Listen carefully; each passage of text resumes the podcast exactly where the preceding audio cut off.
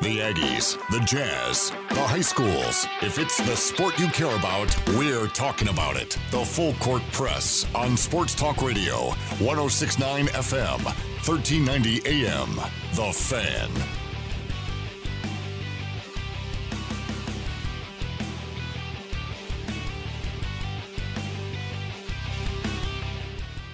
Good afternoon, everybody. Eric Frandsen with you here on the Full Court Press. Co host Ajay Salvesen, well, he kind of got caught in the canyon today. Uh, it's been a bad couple of days for Logan Canyon. Uh, an accident there on Saturday shut it down for several hours, and apparently, an accident this afternoon has shut it down for several hours and may still be closed for several more hours. Just as Ajay was in the canyon, starting to make his way over here uh, he was one of the first vehicles on the scene, actually. Um, so we do hope to hear from him a little bit later on in the hour. Uh, he'll check in when he gets uh, back into a good spot where he has cell coverage. But uh, anyway, no Ajay Salvesen for our show today. Uh, and certainly it has been a very interesting weekend. Uh, if you weren't moved by some degree or another by the images that are being played out across the country this past weekend, I'm not sure you have a pulse. Um, certainly, the, the the protests, some of them, uh, many of them, which were peaceful but then turned violent, um, has certainly rocked a, a, lot of our psyches and uh, what's going on.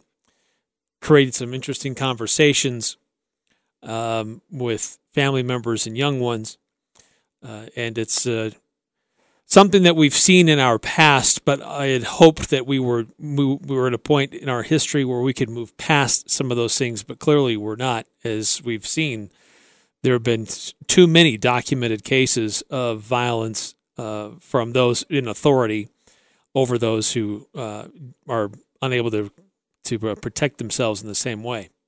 So um, it's been a difficult couple of days. Not sure we're out of the woods. Uh, a lot of athletes are speaking out, sharing their personal stories. Uh, interesting to see uh, journalists also sharing some of their personal stories. What's also unfortunate it, that I've seen is that, uh, and this is becoming well documented as well. Um, in the light of these protests, there are reporters who are there just to re- report on what's going on and trying to stay where they're supposed to stay and observe what's and report in real time what's taking place in their communities. And they too are, are uh, suffering at the hands of some uh, police brutality. And it's uh, really sad and unfortunate. Um, i i know i know several police officers personally. Great people. Um, and i would say you know, in my own personal experiences, I granted, uh, I understand that's not the same experience as, as, everybody, but in my own personal experiences in interacting with uh, police officers, the vast majority of them are great people. They are trying to serve their communities. They're trying to do what's right. They're trying to protect. Uh, there are a few cases where you have somebody that put on the, the uniform and wear the badge, and they feel like they have an extra sense of authority and they like to to, to flaunt that. Um, and uh, that's sickening. Granted, I've never had an experience like many of these other people have experienced around the country. And it sickens me that that is still taking place, that violence uh, is, taking place. I applaud those that are encouraging um, opportunities to express themselves and lift their voices to try to get some change. Uh, I do not applaud those that are using it as an excuse for violence. Uh, looting the the shoe store ha- doesn't make any sense to me that that has that is going to affect any kind of change for what has been taking place. Bashing in the the the windows and uh, looting the 7-Eleven on the corner has absolutely nothing to do with racism and uh, what took place between uh, an officer and an unarmed black man. Um, those actions of some over these last few days um, is disgusting and deplorable. Uh, I appreciate those that are using a peaceful tactic, and uh, it, when there are tens of thousands of voices who come together, it can make a change and it can make a difference. But when there are those who just perpetuate violence and uh, attack others, it just builds on pre-existing stereotypes that others may already have, and it doesn't really help. So I applaud those who are um, lifting their voices and uh, sharing their opinions in a peaceful way. Um, and I don't think any of us should stand for those that are are doing uh, or are using violence to to share what they think their opinions are. Um, I appreciate uh, those uh, athletes, uh, people in the sports community who are using their opportunity, the, the pulpit that's been granted them because of their excellence in the field of play. When they speak, people listen. And uh, we've seen a, lot of them over these past several days speaking up. And many of them saying the same thing let's do it right. Uh, let's speak up and do it the right way. Let's encourage change. Let's, you know, um, have discussions and try to find resolutions without resulting to violence. So hopefully those messages resound loud and clear and those that um, you know a lot of people look to and look up to for the things that they do um, will sink in. I, I, get it. You know, uh, just because somebody is good at one thing does not equate to them being good at other things. Uh, just because you're a good athlete doesn't mean that you're necessarily great at politics um, or necessarily business for that matter. But what is true is that these people do have a voice that people will listen to. Uh, they they look to these athletes. They recognize them as superstars and as movers and shakers. Some do we put them on a too high of a pedestal? Sometimes, yes, sure we do. But um, they, they have an opportunity to, to speak up and encourage positive uh, things uh, that can help a lot of people move in a in a better direction. Uh, I think that's uh, that's great. I think it's encouraged, and uh, we ought to see more of that. So, hopefully, things start to calm down. I don't know that they will. I don't know that we're out of the woods yet on this. Uh, I'm not sure that um, some of our other leaders around the country are doing things to try to heal and move forward. But uh, I'm I'm encouraged by some of the things I do see in some local communities. Uh, people standing together, working together, and doing it in a peaceful manner. Uh, but uh, this whole show is not going to be necessarily just on that topic. Certainly, if you want to weigh in on that um, and, and how the the role of, of athletes or coaches in these types of scenarios, feel free to text in 435 339 0321 and uh, weigh in and share your thoughts. We can do that. We're going to hear from some of the other people of some of the different things that are going on in in the world of sports. There's big news today of Major League Baseball. Where are they at? They're actually in a in a real mess with trying to resume or even get their season started uh, the way that they're squabbling over different things is continues to uh, halt any progress that they seem to be trying to make to get a season going. Meanwhile, the NHL and the NBA they seem to be making progress and have detailed plans that they're working towards. So we'll update you on some of those uh, those plans and what they're saying as well. Um, but what um, a couple things just real quickly, uh, just to continue on some of the things that, as we're hearing from, um, you know, some of the, the, these players that are getting involved, uh, that are, are sharing some of their their feelings, some of their experiences. And by the way, if you subscribe to the Athletic, I would highly encourage you to go read a great column that was written by friend of the program, Tony Jones who at one time covered the Utah State Aggies. And uh, he wrote a very, very interesting, very personal column about his own personal experiences uh, growing up, even as a young professional, uh, and even in light of some things that happened this past weekend in Salt Lake City. Again, it's on The Athletic. It is a subscription based uh, publication that deals with sports, but if you have a copy of that, uh, if you do subscribe to it, I would highly encourage you to go check out that column um, about uh, written by Tony Jones that was uh, put together just uh, this afternoon. very personal, very well written uh, about some of the things that are going on, and uh, really how some people of color just some of the, the, the challenges that they face on a regular basis that those that are not of that same color do not have to face. Um, but I'm encouraged by there's some people that have uh, some of these NBA players are participating in, in peaceful rallies, taking opportunities to take microphones and and to share messages of of encouragement about how to do it right.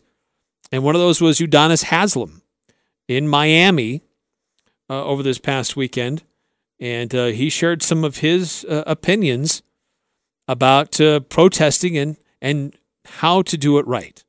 It definitely has to be protest for what happened to George. Thank you. But I'd be lying if I said that it's been going about the right way. Mm-hmm. I'd be lying if I'm saying that I'm proud of what's really been going on. All right, there's a lot of frustration uh, that uh, it, it, uh, these types of protests, uh, people are taking advantage of them, and uh, and using it as an opportunity to commit violence, to loot, um, and to do other things that they shouldn't be doing that doesn't help the message. Uh, I get it. So there's some on other on the other side that are saying, look, the, we we're not going to get heard unless we do something dramatic. Well, when there are when I see footage of a march in Philadelphia this afternoon that stretches for six city blocks and growing. You can't tell me that doesn't get noticed and that doesn't uh, get attention and uh, get people get people's attention. So there are ways to to do that uh, to get the message heard and to uh, to be a part of the discussion. Uh, hopefully, something literal comes of this. Some literal change does come as a result of this. Um, you know what that is how it takes place, that's still highly debated. But something's got to happen. On the the some kind of screening process. I don't know that can weed out these bad actors before they're given the authority to wield a gun and decide the fate of somebody, especially if they're running away and if they're unarmed. So, uh, a lot of debate, um, still raging on this, a lot of emotions. Hopefully, we can get a resolution to this. Cooler heads can prevail. Uh, let your voice be heard, but do it in a in a peaceful manner where you're not breaking windows, beating up uh, people, turning over cars, lighting them on fire. You don't need to do that in order to be heard. Uh, PJ Fleck, uh, the uh, head coach at Minnesota, uh, says that um, you know, he's doing what he can to listen to his players. And while he may not be able to relate personally in his own life experiences, he's trying to understand. And I think that's what a lot of people need to be doing. If you can't personally relate to the same situation that these people, some of these people have gone through in their lives, the best we can do is to try to understand what what's they're going through. And PJ Fleck says he's what he's trying to do is listen to his players and understand their situations. You know, as a football coach, you're in charge and you're responsible for 115 young men of every race, every religion, every background, every family background. And they're all working together to strive and come up with all the common goals. And they share those. Everybody's rowing towards the same thing, same vision. Uh, they love together. They win together. They share defeat together. They lose together. We share our differences together. The world right now could learn a lot from college football teams. Half of my players are African American, half are Caucasian and white. And the world can learn a lot about how these young people are standing up, saying what they feel and making sure their voices are heard. And as a head football coach, that's our responsibility. This week, we've told, I've told our football team, I'm a 39 year old white Caucasian male. I'm not your head football coach. You tell me, you call me, I'm here to listen. Too many times as a head coach, we want to talk and talk and talk and talk, and we get paid to talk and we talk for a living. But this is a time to listen and to have empathy and to be very real of what's going on with the social injustice around us. And Martin Luther King. Uh, I don't know why that cut short.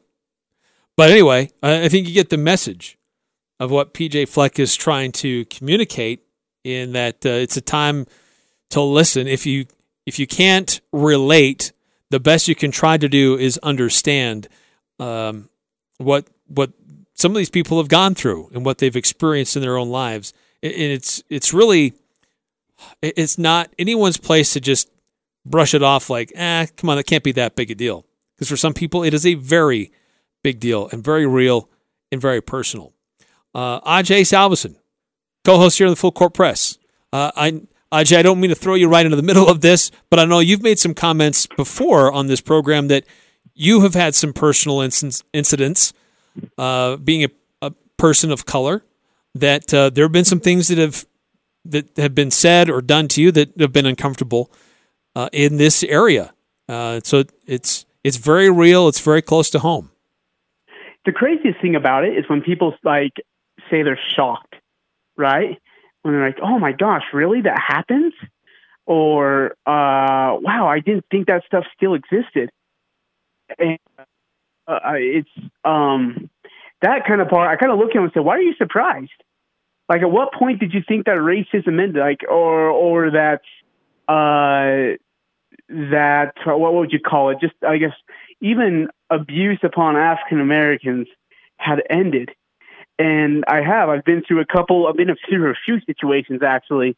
Uh, both, you know, a few through Logan. I've been through a couple in Salt Lake City as well. I've been racially. I've been racially profiled twice uh, by police, and that is terrifying. Absolutely terrifying. Because um, you just don't know. Because you don't control the result. The police do. At all times, the police control the result. And not even your testimony and your story, which is real and true and 100% authentic, um, could even match up to them being the police. Uh, and and that that part bothers me so much that um, police can do what they want with little to no punishment.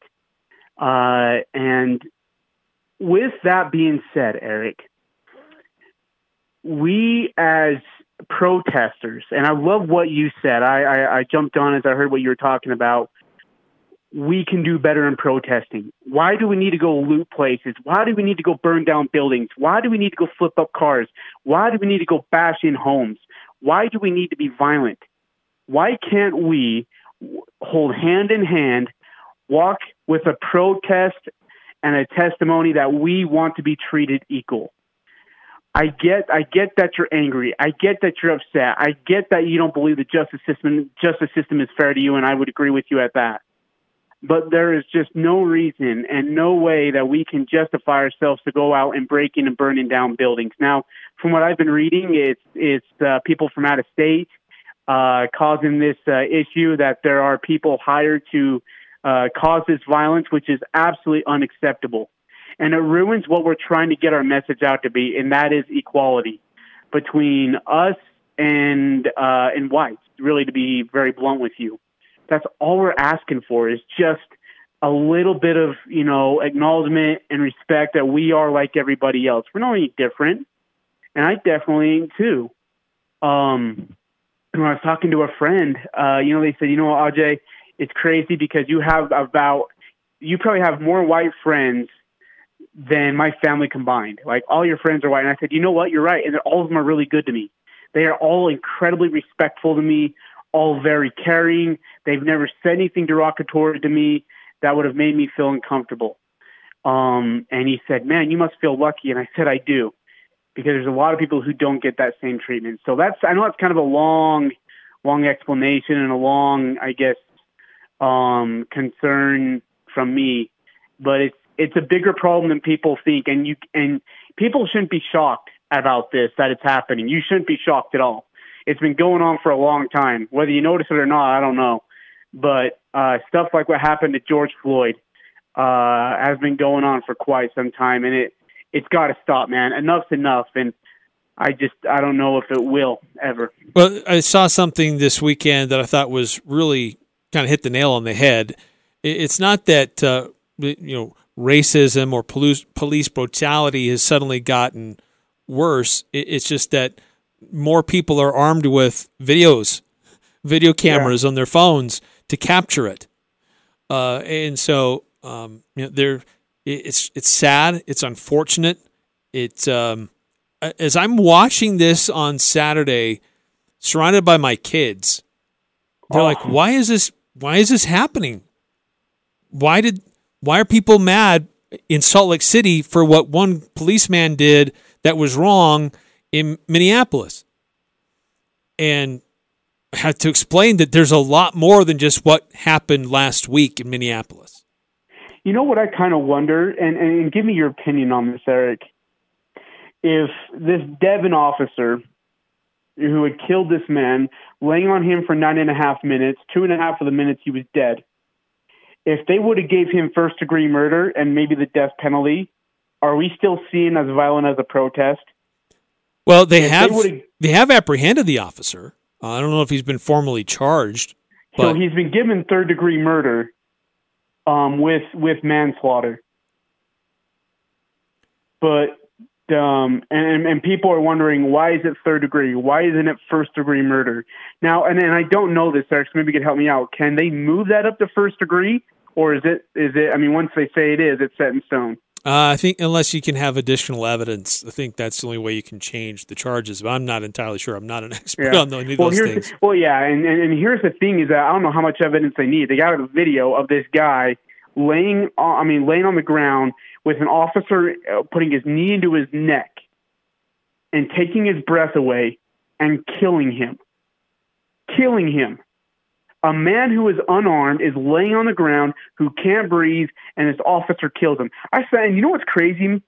Is that now you're seeing more videos pop up. I saw another video of four officers laying on a on a man who by the way was white. And he said he couldn't breathe and these officers are joking around and laughing and then they get him onto a stretcher and and then a, a paramedic comes by and says was he breathing when you guys got him and they all kind of looked at the paramedic because there's a cam on the chest. They all looked at the paramedic and they said, uh, I mean, he may have been breathing. Well, we're not sure. And the paramedic said he's not breathing. And then one officer said, Well, are you sure about that? And they check his pulse and he died. Like, how in the world does this happen? And we and, and, and the officers are getting paid administrative leave. Some officers get fired, sure, but others get administration leave while they investigate, quote unquote, and then they fire them. If this, I mean, it just, I, I don't get it, and it doesn't make sense to me. And, and I got to tell you something. I've never said this in public, but I'm going to tell you something right now on air. If I'm terrified when a police officer pulls me over, I'm scared to death. I honestly ter- I actually said what I'll do is I'll put my hands on the wheel and kind of just like leave them in the air just in case. My wife isn't really feeling well right now, and I'm terrified that if one day I come home and she's not alive and she's dead, and I call 911 and the police are going to investigate me as the reason for her death. Like, I'm scared to death of it, man, and I'm not going to get a fair trial because of my color of my skin. And they're going to say, well, he, you know, just, I mean, they're going to find reasons, whatever fake reason they can find. But in the end, it will be in their heads because he's colored. And that terrifies me to this very day. Well, I think that's something that we're you know, like Tony Jones. I don't know if you heard me talking about him. Uh, great piece he put together on the Athletic. Oh, uh, fantastic! Just, oh it's, my gosh! It's sad that there have been uh, documented cases where things like this happen. Now, it's not to, again, I want to be careful. I'm not trying to say that, that this happens to every every police police officer is this way or every prosecuting attorney is this way. And I think that we need to be careful about that because there are a lot of great, great people that are trying to do things the right way. But the problem is you have some of those bad actors. And if it was an isolated case, we'd be upset about what happened to George Floyd. But what's unfortunate is that there have been multiple cases over the last little while here that it's just like it's not in just one place. Yeah. That's what's that's what's so problematic. And that's why I think you see people you know taking to the streets in multiple communities around the country. I also think that part of it is there's been a lot of pent up frustration and anxiety over coronavirus. People have been pent up in their homes. There's a lot of anxiety and stress, and it it, it this is a trigger, uh, and it's a, it's just a bad combination of a lot of things. Yeah, no, you bring up some really good points, Eric, and I also want to kind of clarify everything. You know, we we don't. I don't think every police officer is bad. Like I, I've seen some pretty cool videos of police officers. You know, these these African American, these black people. You know, just are are frustrated and overwhelmed with emotion. They start bawling and they just want to be held and these police officers grab them and, and, and pull them in and hug them. You see police officers kneeling with other protests. You see police officers, you know, talking peacefully with them, saying, "Hey, we're going to get through this together. I promise." And I, and in fact, I've actually, I mean, I, I've as many bad instances as I've had with police officers. I've had a few that are good, where I've had a, very respectful conversation with them. I was respectful to them as I should be, and they were respectful to me. And that's the other thing is is is even if we do feel insecure when a police officer comes to our car as an African American or as a colored person, we still need to show them respect. Don't all of a sudden go after them and, and, and cuss at them or or or accuse them or anything. Be respectful from the get go. They have a camera on their chest, and if anything goes awry and it's not on you, it will be proved. But if you can be respectful to them, they will be respectful to you. But we have to do our. That's the other thing, Eric, is that we have to do our part on the protest side. We have to be understand that you know what these officers are protecting buildings, they're protecting people, and um, not all of them are bad apples. And if we can just go to them and say, hey, look, we just want a fair shake in life. And if we can somehow have that conversation with them, Eric, we can get back to being to being okay but it's going to take some time, especially right now. It's going to it's going to take some time. Uh, can't agree with you more. Uh, you know, I I I I can't imagine being an officer that it gets called out to a violent protest, having to stand on the front lines with people throwing all kinds of bad language at my, at my direction, maybe even throwing projectiles at me as well Oh yeah, and, and not get frustrated and, and not to some degree lash out. It, it's so incredibly difficult. It doesn't excuse the the some of the violence that does that happens from these officers. That's what they're paid to do is to keep the peace, not incite more violence. But I can't yeah, imagine what it takes to go through that. I couldn't do it personally. Can, I'm gonna. I'm, I'm, i know we got to go to break here. Um, it's crazy when you get Ajay on, you can cover 15 more minutes. Um, but I, I'm amazed. I'm amazed that I'm going to tell you a personal story. I, uh, for well, not you, you already know it, but I mean for a lot of other people, I, I have a father-in-law who hates me for the color of my skin. I have a racist father-in-law. He's never talked to me. He didn't come to our wedding. He's never spoke to me. He won't look at me. He won't acknowledge me. We've been married for five years, and uh, um, and I've always and so I think it was like during year three, I was uh, I was having lunch with Thurl Bailey, and he went through something kind of similar to me. I won't go into details because it's not my it's not my right. But he and I asked him. I said, "What do I do?"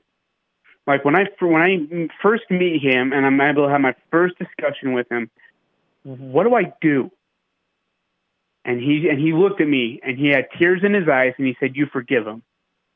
You say I'm you say that you forgive him when he says he's sorry. And uh it it it, it caught me off guard. Um, and well, I mean, we're sitting in a public restaurant, him and I, and having a conversation. And he told me a couple personal experiences that he went through with, um, with uh, with his wife's father, and um, I won't share those over the air, but he said in the end he told his wife too because his wife was angry with with her own father, and and he said you need to forgive him. We need to forgive him, even if we've done no wrong. We need to forgive him. Uh, and he said that'll be the quickest way to get to the path of, of love. And so, as we, as a, a protest or African American or colored group, if we can go out and say, you know what, I forgive you, we can be better, and we can create peace, and we can create love, and we can create a bridge between us that has been just blown into smithereens, and we can rebuild that bridge. Maybe, just maybe, Eric, we can get back to having a trusted relationship and a normal life. Maybe. Well, Ajay, I appreciate you willing to share personal experiences. I know they're difficult to share and difficult to voice, especially in a public forum like this. Um, we're seeing a lot of uh, people um, being strong, willing to share those experiences. Times that they've been hurt, times that they've been felt scared and, and threatened and uh, willing to share those those experiences, not just to to and from from how I know you, how I know Tony Jones, you guys aren't sharing these stories for sympathy. You're not sharing these stories for us to say, "Oh my gosh, you know, I'm so sorry you had to go through that," um, for attention. It's to say, "Look, this is very real, and it happens closer to home than you think." And we got to find a way through it. We got to be better. So I appreciate you for doing that. Appreciate Tony for what he shared today on the Athletic. I appreciate you, and uh, you know, I, did, like I said, I have a lot of friends who are who are Caucasian, who are white, and you're one of America. One of my closest friends too, uh, and I appreciate the respect and you being willing to talk about this. That it, it's it, it's one thing to say, you know what, you know, we'll just breeze through the conversation because I'm uncomfortable but for you to dive into it and say, you know what, this is the opening topic, this is what we're going to hit today because this is what needs to be discussed. That tells me a lot about you and should tell our listeners a lot about you as a person. And uh, it's an honor and a pleasure to have you as a co-host and friend. Well, Ajay, appreciate you, and uh, I, I, know you're stuck on the other side of the canyon right now. Oh man, dude, I just brutal.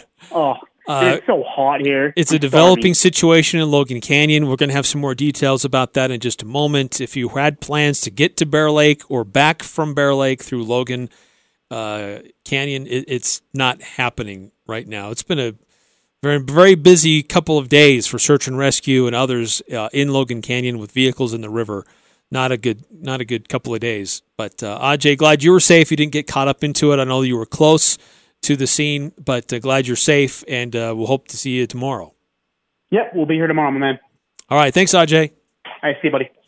All right, so uh, with that, let's take a short break here on the Full Court Press. Let's take a deep breath. Uh, again, if you want to chime in on this, uh, we'd love to hear your thoughts. 435 339 0321. Text us into the show. Uh, but there are some developing things going on with Major League Baseball we're going to get to. Developments with the NBA that we're going to get to, and how those two leagues are vastly different and how they're trying to find a resolution to the not having any games and how to resume play and and why there's such a difference between those two leagues. We'll discuss that coming up next here on the Full Court Press. It's the Full Court Press, weekday afternoons from 4 to 6 on Sports Talk Radio, 1069 FM, 1390 AM. The Fan.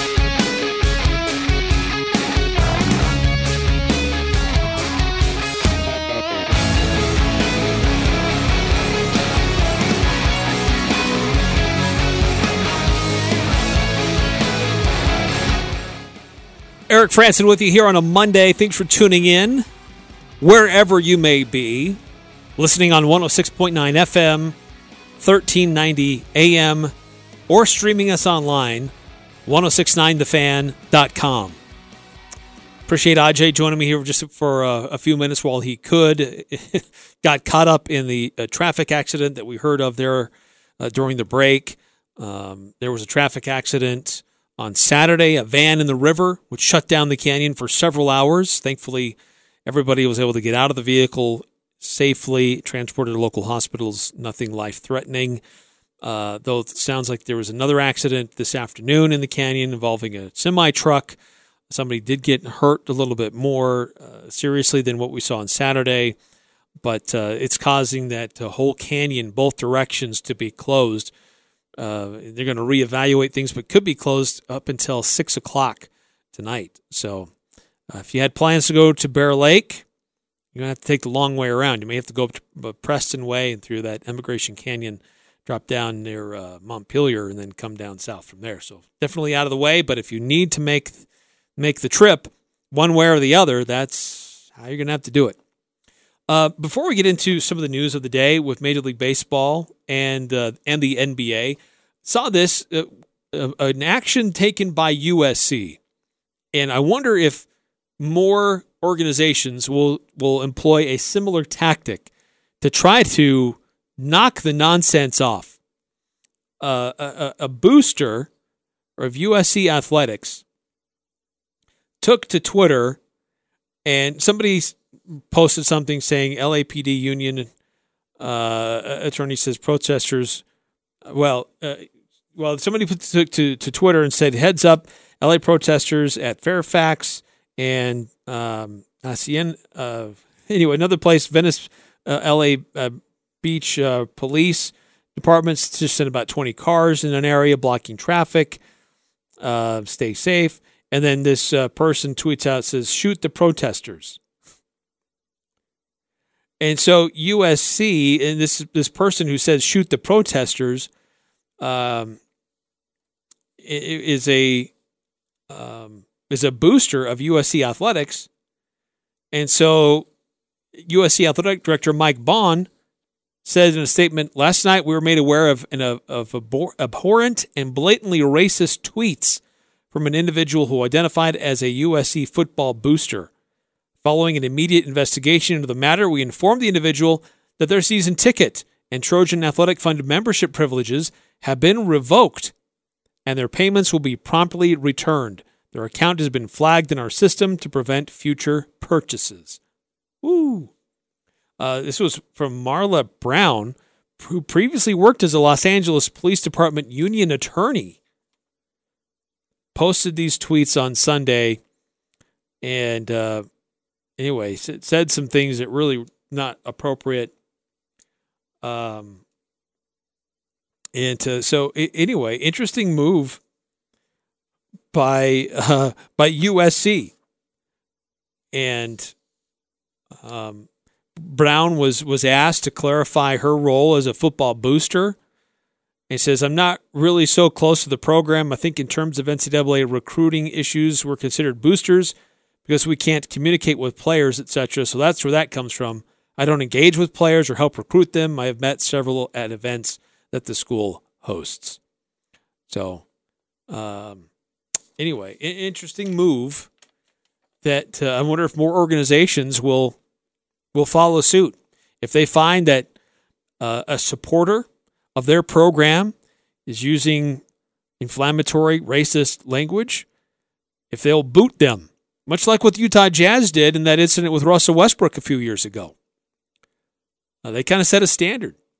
And now that happened in their arena. What happened with USC and this booster was on social media. But will more people start to do similar things. Say, look, you don't get privileges with us if you're going to act that way. I don't know. Interesting tactic. I can't say that I disagree.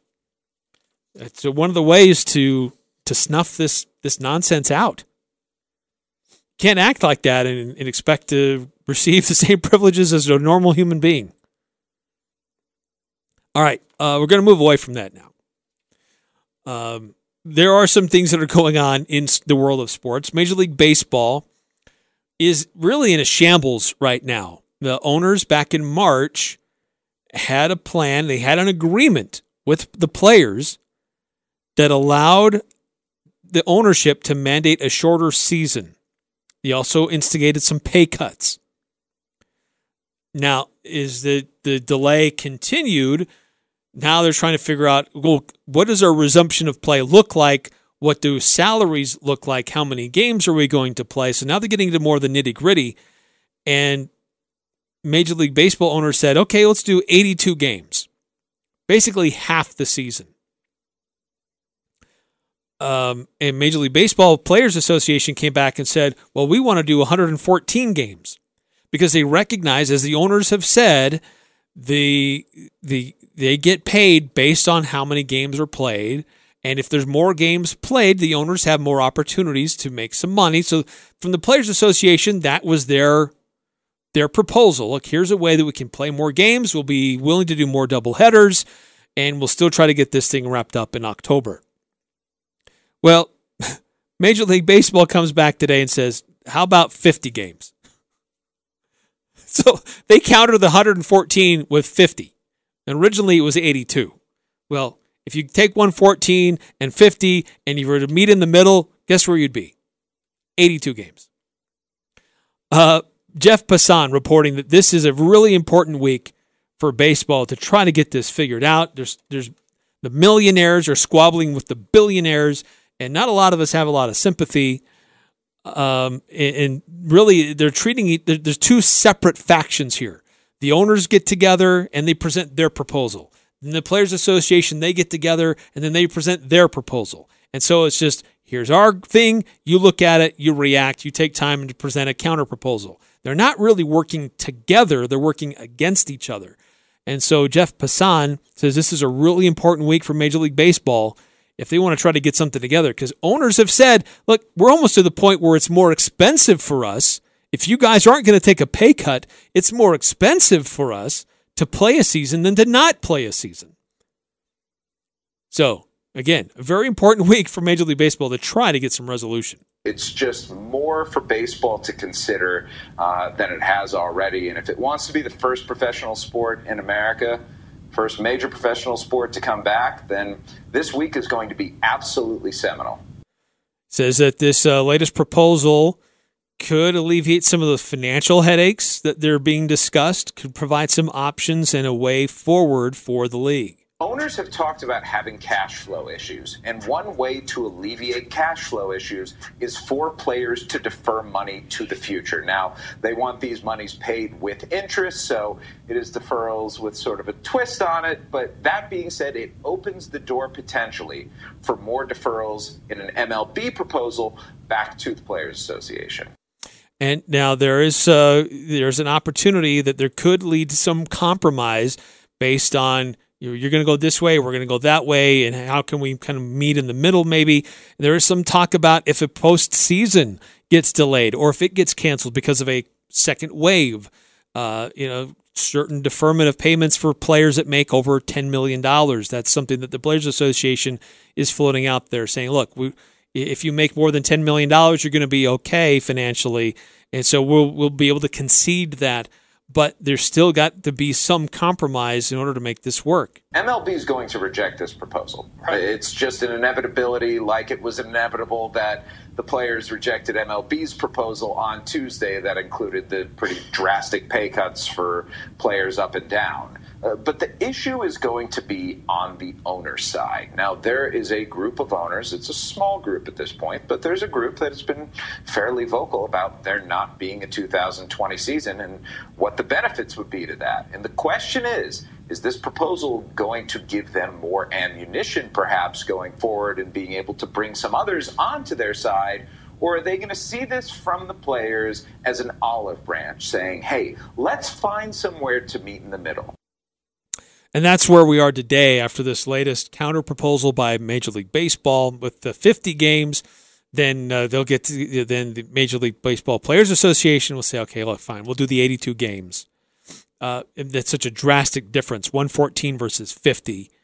Uh, it, it, so there's a lot of things that aren't really working right in Major League Baseball with how they're trying to do this.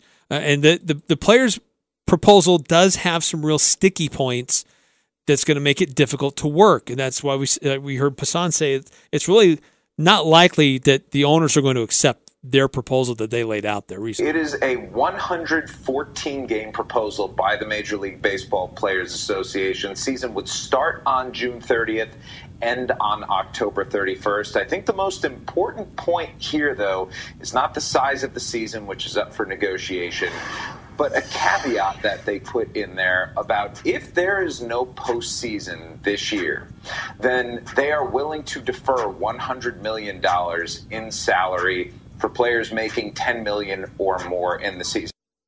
So hopefully Major League Baseball owners and the Players Association they can meet somewhere in the middle. They can work something out. We'd love to have baseball come back. But the way they're squabbling over this, it's it's really frustrating because there could be a way forward. There could be baseball this summer. But they're squabbling and it's it's not fun. I really want to see it get re- resolved. Uh, coming up next here on the other side of the break, we're going to talk about how the NBA is is progressing in a different way and how there is light at the end of the tunnel for major, for NBA and how there is opportunity for them to resume their season and make it work for everybody involved and how that is so different from what's going on in Major League Baseball. It's coming up next here on the Full Court Press. It doesn't matter who you root for. The Full Court Press has all the high school sports covered. The Full Court Press. Connect with us on Facebook, Twitter, and online at 1069thefan.com. The one thing that the NBA has done a very good job of, of key is keeping the union alongside them in this. It's not like the owners are making a decision and then presenting a proposal like they do in baseball. They, they are sort of riding alongside of them. So I don't anticipate there to be any sort of labor issue. That said, it's got to get negotiated and it's got to do it in a small time frame. That's a factor that has to get done before anything can get finalized. That was Brian Windhorst the differences between Major League Baseball and the NBA. Adam Silver and the Players Association have been hand in hand, or at least in constant communication with uh, with each other about how to resume play, how to make it work, and uh, how to have some way of determining a champion that uh, at least not maybe not everybody can agree with, but at least is palatable for all sides involved. And uh, it's it, not an easy task, but certainly you can see that the NBA, and what they're doing and how they're communicating with their players is much less controversial and at least has a way forward that seems to be working than what's going on in Major League Baseball right now. Uh, the word is this weekend that the NBA is moving towards a plan of having 22 teams involved and it, the season would restart in July. They won't go straight to the playoffs. Teams and players don't want to go straight to the playoffs after having been off for like three, four months. They want to be able to have some games under their belts for health reasons, to prevent injuries, and really to improve uh, their skill level and get back to where they were, at least closer to where they were.